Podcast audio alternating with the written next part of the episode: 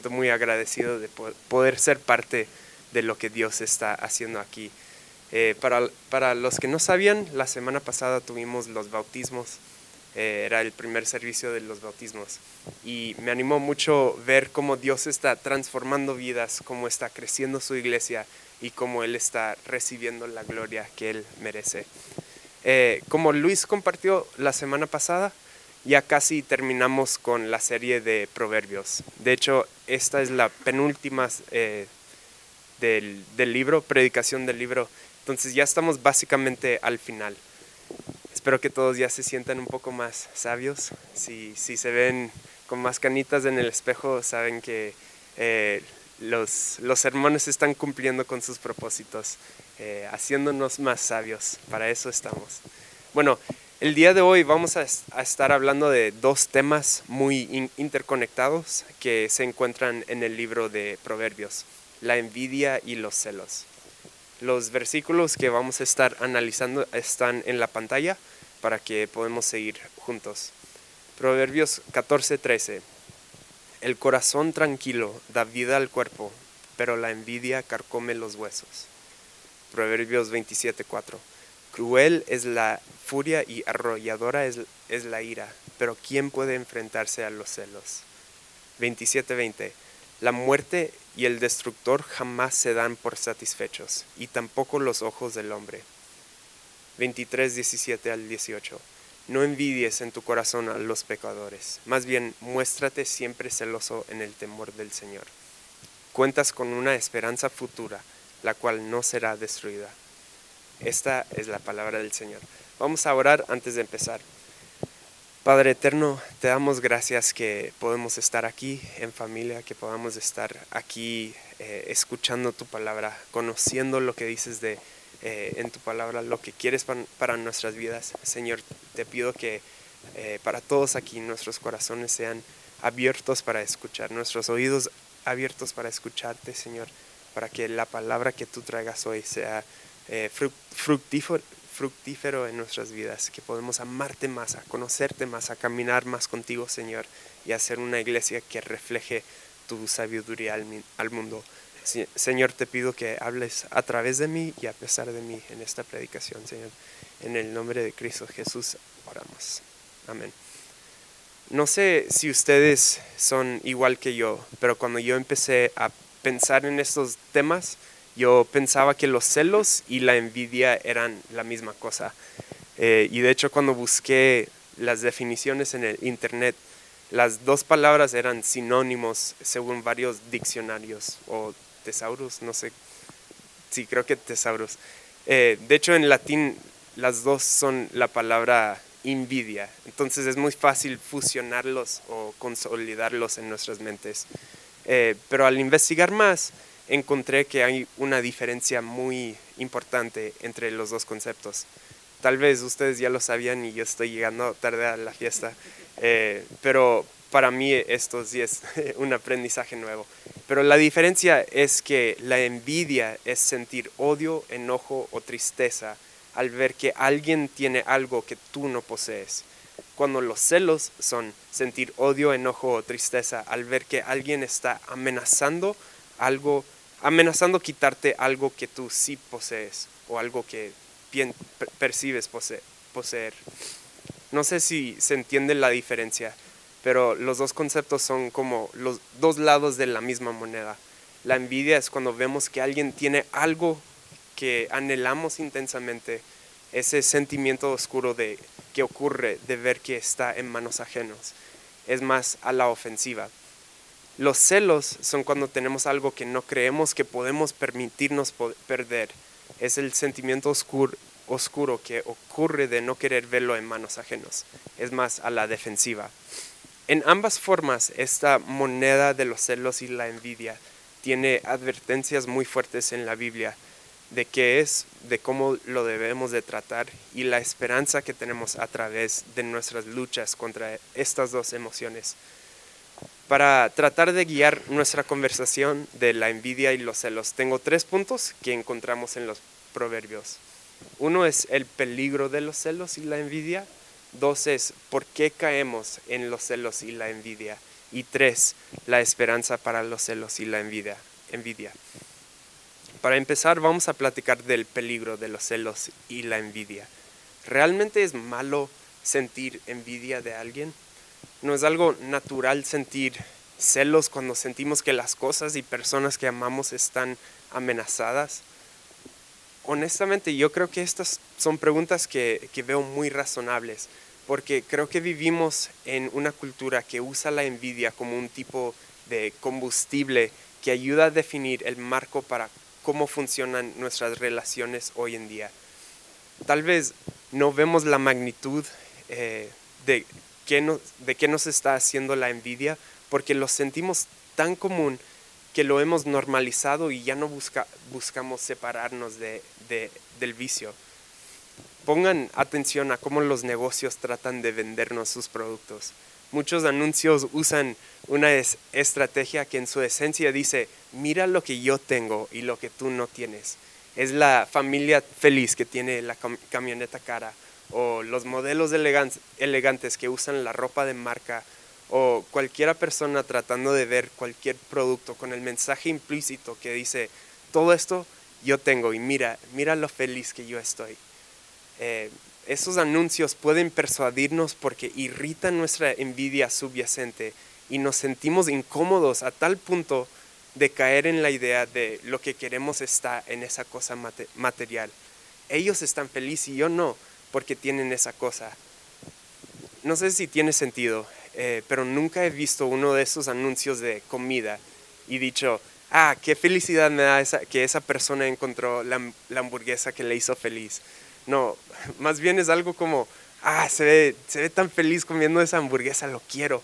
Eh, se ve tan que lo, está disfrutando y esa incomodidad me, hace querer esa cosa. Bueno, no solo, no solo pasa con anuncios, sino también en nuestras dimensiones sociales, con todas las redes que existen y todo. Siempre estamos, tal vez no presumiendo, eh, sino publicando los momentos grandes de nuestras vidas. Eh, pero también vemos a nuestros amigos publicar sus, momentos grandes de sus vidas. Y puede ser otra vez la palabra implícito, eh, pero no es obvio, pero es muy fácil encontrarnos en un juego de constante comparación.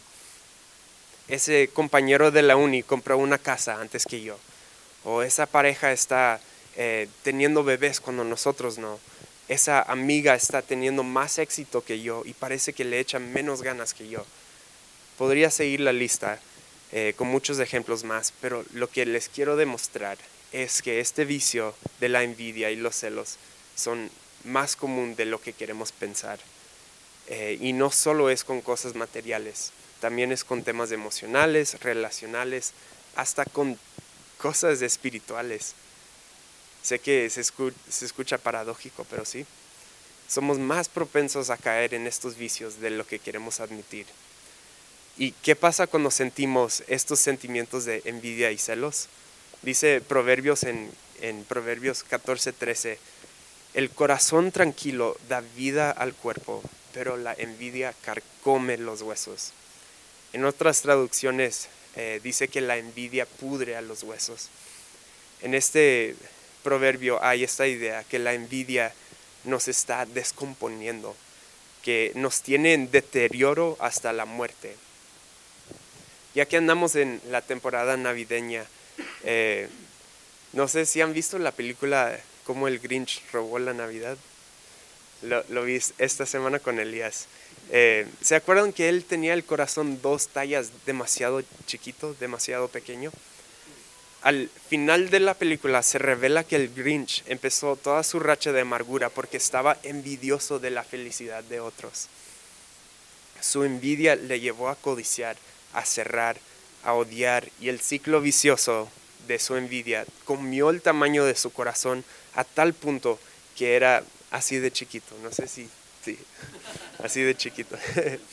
Ahora, sé que El Grinch es una película animada y tal vez no tenga tanta validez eh, porque es una caricatura, pero creo que no está tan lejos de lo que dice la Biblia. De hecho, también me metí a algo un poco más eh, empírico para los escépticos del Grinch y encontré un estudio de unos investigadores en Europa que usaron evidencia para comprobar que la gente que tiene más celos y más sentimientos de envidia tenía una menor satisfacción vital, clínica, y estaba más propensa a experimentar ansiedad y depresión. Y también comprobaron que la envidia no ayuda en un estado futuro tampoco. No se podría decir, ah, sí, pues veo a esa persona como motivación porque no tengo lo que él tiene, así que yo voy a lograr más para tenerlo. No, aún así cuando tenían, estaban usando la envidia para una forma de motivación, eh, pasaba lo mismo, contribuyó a un estado de menor satisfacción vital. Si quieren, después se los puedo pasar, pero no creo que es necesario tener eh, evidencia científica, creo que todos lo sabemos. Eh, ¿Cuántas veces hemos sentido el deseo de tener la aprobación, la popularidad, el dinero, la familia, el éxito, las posesiones de alguien más? Es algo que nos come por dentro y si siguen la línea lógicamente, nunca queda satisfecho. Siempre va a haber alguien más exitoso que nosotros, o siempre alguien va a ser más fito, más bonita que nosotros. La envidia y los celos eh, nunca se satisfacen porque siempre habrá algo robando nuestro contentamiento si no está puesto firmemente en el Señor. Dice Proverbios 27:4, cruel es la furia y arrolladora la ira pero ¿quién puede enfrentarse a los celos? Creo que si me hubieran puesto a completar este versículo en un examen, eh, yo probablemente hubiera adivinado que diría algo parecido a cruel es la furia y arrolladora la ira, y los celos también no son buenos, o, y los celos también no son sanos. Pero el versículo plantea una pregunta retóricamente desesperada. ¿Quién puede enfrentarse a los celos? el proverbio a propósito aumenta la magnitud de los pecados para hacernos entender que los celos son algo tremendamente torcido. ¿Por qué? Si vemos los ejemplos de envidia en la Biblia, lo que encontramos es muy oscuro. Por celos, Caín mató a Abel. La envidia llevó a los hermanos de José a venderlo a la esclavitud. En su codicia, David cometió adulterio, mintió para tratar de cubrir su pecado y luego terminó matando a uno de los mejores guerreros de su propio ejército. Y la envidia es lo que llevó a Adán y a Eva a intercambiar el paraíso. Tenían todo lo que, pudieran querer y la envidia les llevó a arruinar todo. No sé si, si lo vieron pero siento que lo que es más inquietante de la envidia y de los celos es que parece que es, donde nace la justificación para todo tipo de maldad. Eh, David mató justificándolo con su, codicia, o eh, si Caín mató usando su, su envidia como justificación para su pecado yo no tengo el éxito que él tiene, entonces yo voy a hacer todo lo posible para adquirirlo, decimos. Terminamos utilizando, traicionando y explotando a otros porque es justificado por nuestra envidia, aunque nuestra envidia no está bien. Yo soy una pareja o familiar celoso, declaramos. Terminamos humillando, amenazando y controlando a otras personas que merecen dignidad realmente porque nuestro pecado lo intenta justificar se ve de diferentes formas, pero siempre estamos envidiosamente buscando una esperanza y celosamente guardando lo que pensamos que nos trae contentamiento. Esta sustancia de vicio, cuando se deja fuera de control, es lo mismo que justificó la muerte más horrible de todos, el asesino de Dios mismo. La misma sustancia de los celos y la envidia que existe en nosotros es lo que controlaba a los fariseos cuando ellos arrestaron a Jesús para llevarlo a la cruz. La envidia no solo pudre nuestros interiores, sino que también descompone nuestras relaciones y nuestras comunidades. Es adictiva, distorsiona nuestros estándares de la justicia y es lo que nos llevó a clavar a Jesucristo, Dios mismo, a una cruz de tortura. Ese es el peligro de la envidia y los celos. Ahora, ¿por qué es tan fácil caer en los celos y la envidia? Cuando estaba pensando en este tema, me di cuenta que la envidia es un pecado que si lo piensan no tiene ningún aspecto que se siente chido. En otros pecados, eh, normalmente hay una satisfacción temporal que termina en vergüenza y dolor. Eh, por ejemplo, en el adulterio y en sus derivaciones hay una sensación temporal que dispara las neuronas del placer en el cerebro, que le ata a la persona a su comportamiento. Pero fuera de un pacto de amor y compromiso, este amarre es contaminado con sentidos de inseguridad y vergüenza, pero tan siquiera tiene el sentido de placer al principio. Pero la envidia y los celos ni tienen eso. No hay ningún momento en el proceso que libera endorfinas y eh, para tener ese efecto adictivo. Se siente gacho en el momento de envidiar y todo lo que sigue también está lleno de inseguridad y vergüenza. Y aún así, creo que muchos caemos en la adicción de estar celosos de otros. ¿Por qué caemos en los celos y la envidia? Creo que hay varias razones eh, y están complejamente entrelazadas. Primero dice Proverbios 27:20 que la muerte y el destructor jamás se dan por satisfechos y tampoco los ojos del hombre.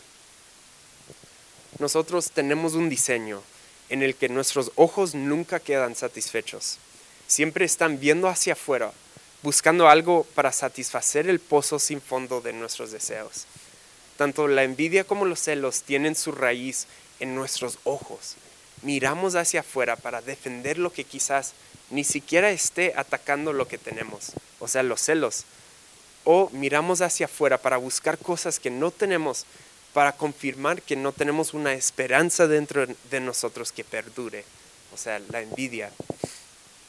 El matemático, y creo que también era físico, eh, francés Blaise Pascal, escribió en una de sus obras, ¿qué otra cosa proclamen este ansia y esta impotencia, sino que hubo una vez en el hombre una verdadera felicidad, de la que ahora solo queda la huella y el rastro vacíos? Esto trata en vano de llenar ese vacío con todo lo que le rodea, buscando en las cosas que no están la ayuda que no ha podido encontrar en las que sí están, aunque ninguna puede ayudar, ya que este abismo infinito solo puede ser llenado con un objeto infinito e inmutable, en otras palabras, por Dios mismo. Pascal argumenta que el diseño que nuestros ojos tienen de nunca estar satisfechos es un diseño arraigado en bondad, porque en Dios nuestros deseos más íntimos de nuestros seres encuentran una satisfacción gratificante y saciante. De hecho, no me sorprendería que viendo a Dios, aún así nuestros ojos nunca se cansarán de verlo, porque siempre nos estaría llenando más. Sé que se puede escuchar como herejía, eh, perdón, Roy. Eh, pero déjenme explicar. Eh, yo estoy completamente convencido de que viendo a Dios en su totalidad hoy, me llenaría más de lo que puedo imaginar. Y si haría lo mismo mañana, pasaría lo mismo, aún teniendo hoy como referencia. Podrías estar aún más cautivado por Él mañana, aunque hoy me llene de una forma infinita. Su gloria nos llena completo y nos crece el, anhelo de verlo más o la capacidad de verlo más. Tenemos este diseño de siempre estar buscando, porque Dios nos hizo para contemplar su gloria cada vez más y consumar la expresión de su gloria de forma siempre creciente.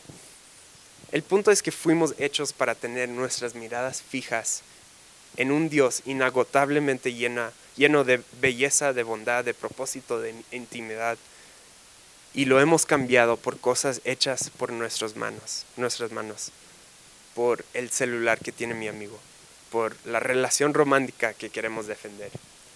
Jeremías 2.13 dice que dos son los pecados que, que ha cometido mi pueblo. Me han abandonado a mí, fuente de agua viva, y han cavado sus propias cisternas, cisternas rotas que no retienen agua Hemos dejado a la fuente de agua viva que nunca se agotará y envidiamos porque pensamos que podemos llenar cisternas que no retienen agua. Imagínense que en nuestro patio había un, manantial, manantial eh, Pero en lugar de beber de ella, recurrimos a tratar de coleccionar agua de lluvia con un colador. No tiene sentido. Y obviamente siempre estaríamos sedientos porque estaríamos rechazando lo que está justo delante de nuestras narices para algo incapaz de llenarnos.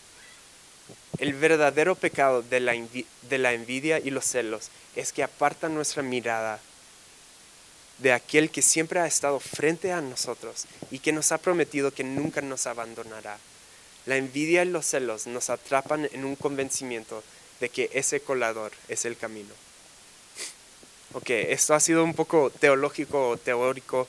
¿Cómo se ve esto en lo práctico? Voy a dar eh, un... E, bueno, vamos a regresar al ejemplo del Grinch. Está buenísimo, buenísimo para este tema. Al final de la película se revela que él era un huérfano y el sentimiento de querer ser parte de una familia fue intensificado una Navidad cuando todos los otros niños estaban experimentando la alegría de pasar una Navidad en familia. Ese deseo que él tenía, que es bueno y correcto de tener una familia, de experimentar amor, de pertenecer, de ser aprobado y querido, fue corrompido por la envidia y cambió la trayectoria de su vida. Fue un deseo que todos tenemos, eh, que es parte de quienes somos, un deseo que es parte de nuestro buen diseño biológico, que fue envenenado por el pecado de la envidia. Amigos, nos debe de romper el corazón que existe la injusticia por los efectos del pecado, como la ausencia de los padres, el abuso y la explotación. No quiero dejar eso al lado como iglesia debemos, de estar convencidos a luchar contra las justicias que nos rodean y a la vez, siendo los receptores de la oscuridad de este mundo, no podemos dejar que la envidia intoxique aún más los deseos que quedan insatisfechos cuando, cuando hay un Dios perfecto que espera cumplir los deseos más profundos de nuestros corazones. Nosotros anhelamos aprobación. Voy dar un ejemplo. Eh, anhelamos aprobación y la intimidad de, ser, de ser queridos. Entonces cuando nuestros amigos se divierten sin nosotros, la envidia puede destruir la, dinámica más. Siento FOMO porque no me invitaron y mi mente trata de justificar la razón por la cual no recibí la aprobación que tanto anhelo. Mi carne me impide creer que en Cristo tengo aprobación e intimidad ilimitadas entonces trato de llenar mi cisterna rota con agua podrida de los celos. Hago suposiciones imaginarias de esos amigos que confirman por qué los otros tienen intenciones dañinas. dañina, esa palabra es difícil. Eh, eh, cuando quizás no hicieron ni pensaron nada malo. Los torrentes de amargura y venganza me llenan para poder hacer frente a mis deseos insatisfechos. Y luego, si eso no fuera suficiente, un ciclo continúa sin una fuerza exterior. Porque ya estoy asumiendo las peores intenciones. La próxima vez que veo a esos amigos, retengo aprobación e intimidad de ellos y estoy lentamente degradando nuestra amistad. Por ende, no, recibo de ellos la intimidad que yo he retenido y la misma cosa pasa y me quedo adicto en la mazmorra de mi envidia porque es un mecanismo de supervivencia cuya única afirmación correcta es la, la creencia que yo tengo sobre mí mismo, la que ni es correcta. Ahí es donde nos atrapa nuestra envidia. Hay un libro que habla de los prisioneros del Gulag soviético. Un prisionero que escapó, regresó a entregarse al campo prisionero y les dijo a sus compañeros, la libertad no es para nosotros. Estamos encadenados a este lugar para el resto de nuestras vidas, aunque no llevemos cadenas. Podemos escapar, podemos vagar, pero al final volveremos. Todo pecado tiene este efecto encadenante. Tenemos miedo de nuestra envidia, envidia, pero no creemos que podemos escapar de ella. Entonces siempre regresamos al mecanismo de supervivencia porque ahí tan siquiera tenemos familiaridad y justificación de nuestro autodesprecio. Este es un ejemplo sencillo, o sea, se trata de FOMO, no es, no es algo muy serio, pero demuestra cómo nuestro quebrantamiento revela nuestros deseos más profundos y a la vez nos aleja más y más de lo que realmente nos puede satisfacer. En nuestros celos y envidia desviamos nuestra esperanza de un Dios santo a cosas que nunca podrán llenarnos. Y su naturaleza adictiva convierte nuestro enfoque en esta espiral egocéntrica que acapara y defiende esperanzas microscópicas en la que nunca estaremos satisfechos. Amigos, sí hay esperanza. Si el Grinch pudo cambiar, nosotros también podemos. No sé si se recuerdan de la, de la película. Espero que, si no, que vean la película esta, esta temporada navideña. Eh, es buena. Pero algo pasa al final de la película que le hace tener un cambio de corazón por completo. De hecho, su corazón se hace aún más grande de su tamaño debido. Eh, no se ve tanto, pero el Grinch se encuentra con Cindy Lou. Eh, es una niña que le demuestra un verdadero amor que se basa en altruismo y no en el egoísmo. Y luego escucha los cantos de los Who's eh, de gozo que no dependían de las cosas que él mismo había robado. Y su vida da un giro completo de 180 grados. ¿Cuál es la esperanza de los celos y la envidia? La esperanza para los celos y la envidia para nosotros es el verdadero amor y el altruismo en su sentido más pleno. Para decirlo de una forma eh, diferente y también para darles un poco de controversia, eh, la esperanza para los celos y la envidia es efectivamente el opuesto de la envidia pero la forma más pura y completa de celos. ¿Qué? Eh, se, se, los prometo que no soy un hereje, pero Rodrigo lo dijo esta mañana, probablemente hay muchos que han leído un poco más de la Biblia que conocerán este hecho. En la Biblia Dios nunca es llamado envidioso, pero sí es llamado o titulado varias veces como celoso. A la luz de toda esta conversación, ¿cómo puede ser que Dios sea celoso? Si la envidia es querer algo que tiene alguien más, tiene sentido lógico que Dios nunca va a ser envidioso porque nunca le faltará nada a Dios. Él creó el universo y tiene el poder para conseguir lo que quiera. Entonces no, no tiene razón para ser envidioso. Pero los celos son querer defender algo que sí tenemos.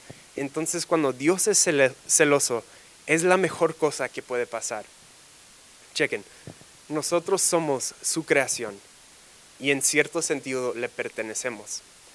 La mejor cosa para nuestras vidas es caminar con nuestro Creador, es pertenecerle, es experimentar la vida plena en, su diseño con Él. Hay varios versículos que confirman eso, Miqueas 6, Galatas 5, Apocalipsis 21, pero por tiempo no puedo expandir ese, eso. Pero el hecho de que Dios es celoso significa que Él va a hacer todo lo posible no en un sentido manipulador o tóxico, pero en un sentido amoroso, que Él hará todo lo posible para protegernos a quedar en ese lugar tan seguro. Los celos que tenemos nosotros pueden ser perversos, porque podemos estar implícitamente, implícitamente diciendo que somos Dios. Mi novia no puede hablar a otros vatos porque me pertenece, o en un sentido, el, el mundo gira alrededor de mí no pueden tocar mi dinero porque debe de, ser usado para mí, mí, mí, mí. Ella no puede entrar al círculo, círculo de amistad porque quitará mi posición de poder. En todos estos ejemplos eh, estamos poniendo a nosotros en el centro de, de la ecuación.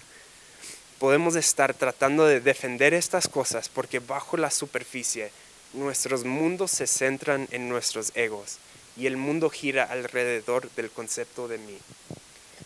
Pero no es malo que Dios sea celoso, porque es algo correcto decir que este universo gira alrededor de Él.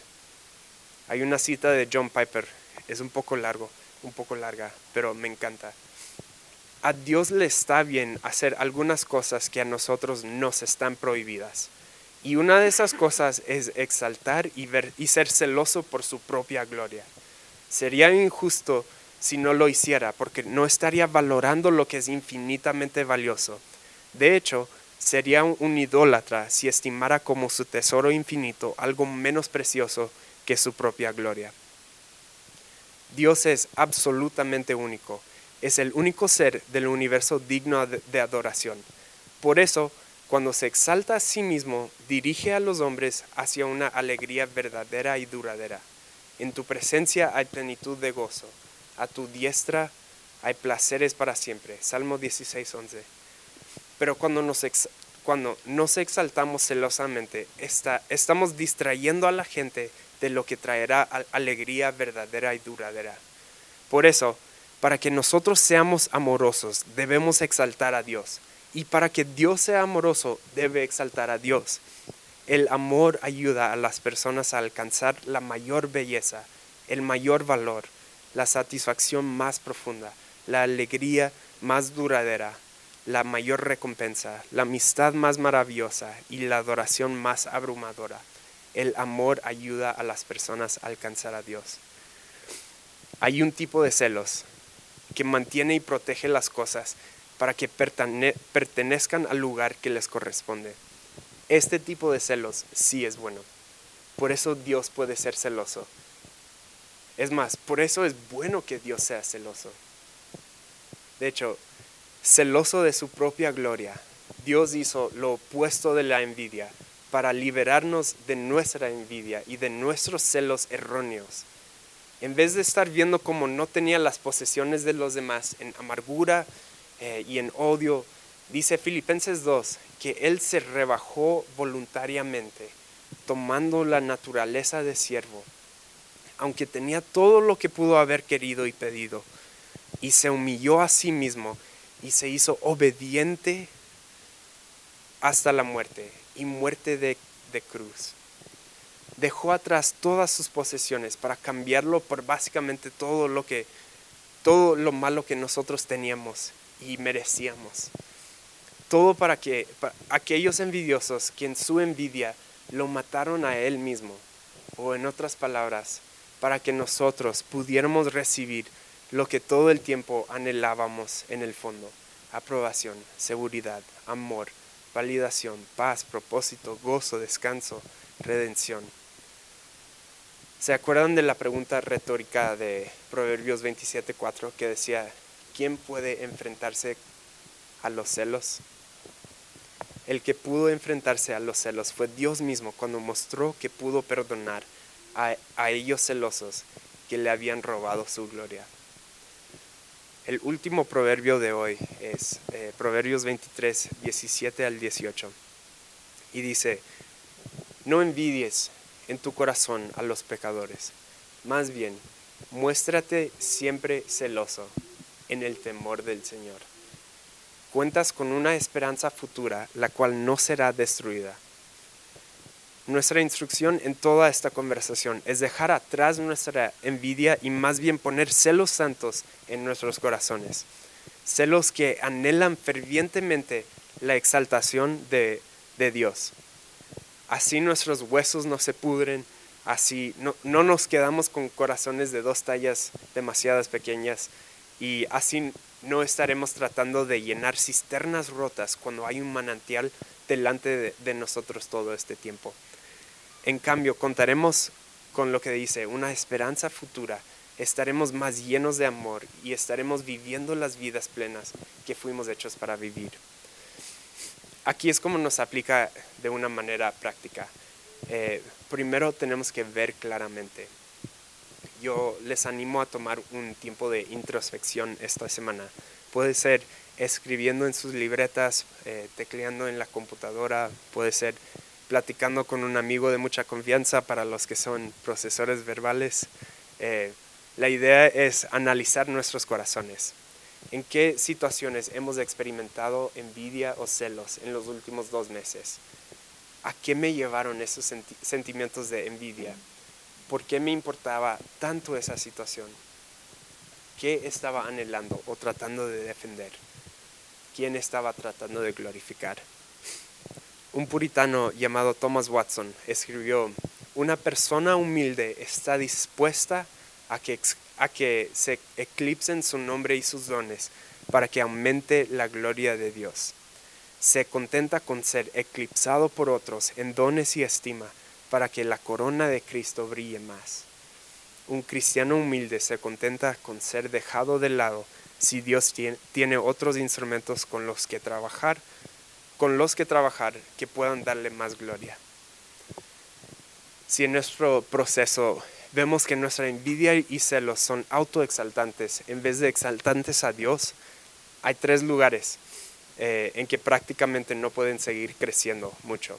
Uno de esos lugares es la confesión honesta. Si estamos llevando nuestra oscuridad a la luz, no puede seguir creciendo en su propia oscuridad. Es ser honesto con lo que hemos estado anhelando en el fondo, en oración y también en comunidad. Se escucha tal vez un poco intimidante, eh, pero se sorprenderán de la amistad genuina que se puede experimentar en la humildad de admitir nuestros fracasos. El otro lugar es la oración. Al sentir envidia de alguien, hay un cambio por completo cuando oramos a Dios por su bendición sobre su vida. En vez de competir en nuestras fantasías contra esta persona, estaremos sinceramente queriendo y pidiendo lo mejor para esa persona. Y el tercer lugar es el aliento. Cuando vemos a alguien recibiendo lo que queremos para nosotros y lo felicitamos o le damos un cumplido, es como si estuviéramos operando en el cáncer que es la envidia en nuestros corazones. Todos estos lugares toman una postura de humildad que en su esencia es anti-envidia. Y todos estos lugares nos llevan a lo que dice el proverbio, a mostrarnos siempre celosos en el temor del Señor. Cuando confesamos nuestros pecados con otros, vemos la magnitud de la hermosura de su perdón que nos ha extendido nos da el temor de ver la perfección de su carácter y nos lleva a caminar con Él. Cuando oramos por otros, recordamos el amor sacrificial de Jesús y su búsqueda constante de la gloria de su Padre y de nuestro bien. Nos asombramos de su compasión a través de nuestra debilidad y nuestro temor por Él se profundiza. Y al animar a nuestra comunidad, estaremos mostrando y experimentando el procurar el bien del prójimo. Y nos lleva a, temor a ver qué tan difícil es y cómo Dios lo hizo. Es muy difícil querer lo mejor para alguien cuando está amenazando a nuestro, nuestro ego. Pero eso es lo que hizo Jesús. Nos lleva a ver cómo Él sacrificó todo para nuestro bien. Lo más importante es que al hacer todas estas cosas, nuestros corazones pecaminosos son expuestos y descubrimos más de nuestra gran necesidad de tener un Salvador. Y esto no es desesperante, sino debe de tener el, el efecto opuesto, llenarnos de esperanza, porque donde hay más impureza en nuestros corazones, Él puede revelar más de su corazón puro a nosotros, más de su perdón, más de su redención, más de su, su gracia. Vemos la grandeza de su generosidad que buscaría a alguien tan roto. Vemos la grandeza de su amor que amaría tal pecador. Nos invita a una intimidad más profunda con Él a medida que vemos más nuestra necesidad. Y de hecho, no podemos hacer ninguna de esas cosas que mencionaba, confesar, orar, alentar. No podemos hacerlos a menos que realmente entendamos que hemos sido perdonados de mucho podemos ver que somos más rotos de lo que queremos admitir y a la vez podemos ver que hay un Dios más amoroso y comprometido que nuestra ruptura. Y al haber recibido mucho, podemos empezar a dar muchos, mucho a los demás. La esperanza para nuestros celos y envidia, para todo nuestro ser envenenado por el pecado, siempre se encuentra en entender el carácter de Dios, en ver lo que hizo por nosotros y en caminar en su presencia que siempre contemplemos su belleza y nos llenemos de gozo eterno, de una relación íntima con Él. Vamos a orar. Gracias Señor eh, por quien eres. Gracias por eh, lo que hiciste en la cruz, Señor, que, que en su esencia fue el opuesto de la envidia, Señor. Gracias que tú eres celoso para tu gloria porque significa que, eres celoso para lo mejor para nosotros, Dios. Eh, Señor, gracias por la cruz, gracias por eh, el amor que demostraste en, en, Calvario y gracias porque como iglesia podemos ser eh, recipientes de ese amor, esa, eh, esa humildad, Dios, que te humillaste para nosotros. Ayúdanos a caminar en tu propósito, ayúdanos a, caminar en, en, una seguridad del Evangelio, en una seguridad de, eh, de saber quiénes somos por lo que tú has hecho, Señor. y te pedimos que nos ayudes a, a siempre ser una comunidad seguidores de ti, Señor, que son más humildes y, que quieren más de su gloria. Te pedimos todo esto para que sea tu gloria que sea más exaltado en este mundo, Señor. Te amamos, es en el nombre de Cristo Jesús que oramos. Amén.